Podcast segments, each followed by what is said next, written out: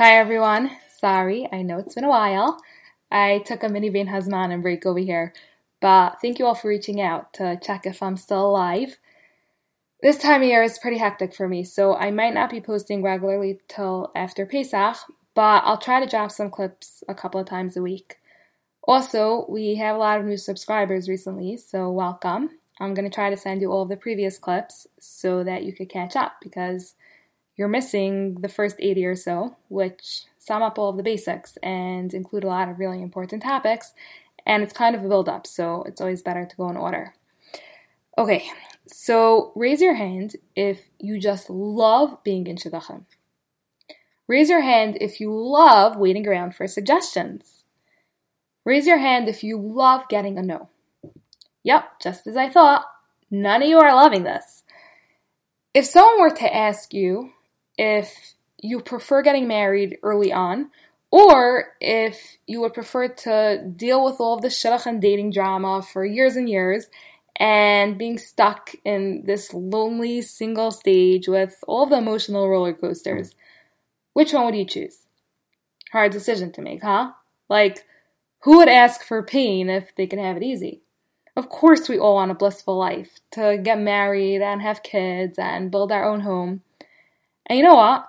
There are so many girls out there who literally just breeze right through this without a single thought. Get married at 19 or 20, and it seems really unfair that here we are struggling day after day, year after year, and it's so hard.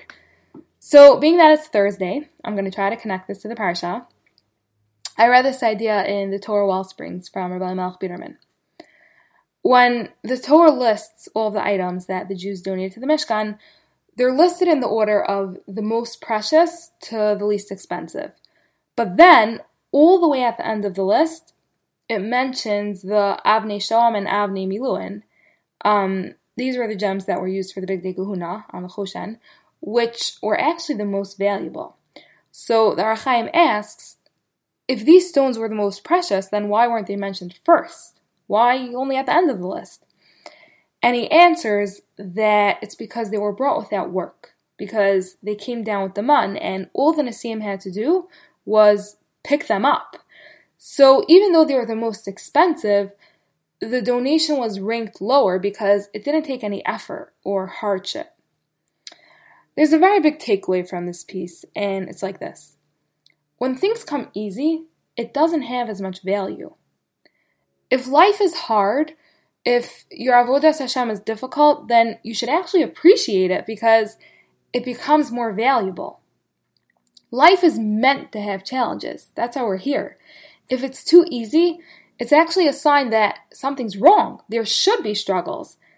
And by the way, if avodas Hashem is easy, then the reward is less, right? From famous Pirkei Avos, L'fam Tzara Agra, the reward is according to the hardship. So, of course, we don't ask for challenges, and we definitely will be very happy when this is all over. But meanwhile, since we're anyway stuck here for now, we may as well try to focus on the opportunities that we have to experience a life of value that wouldn't be possible if things came easily.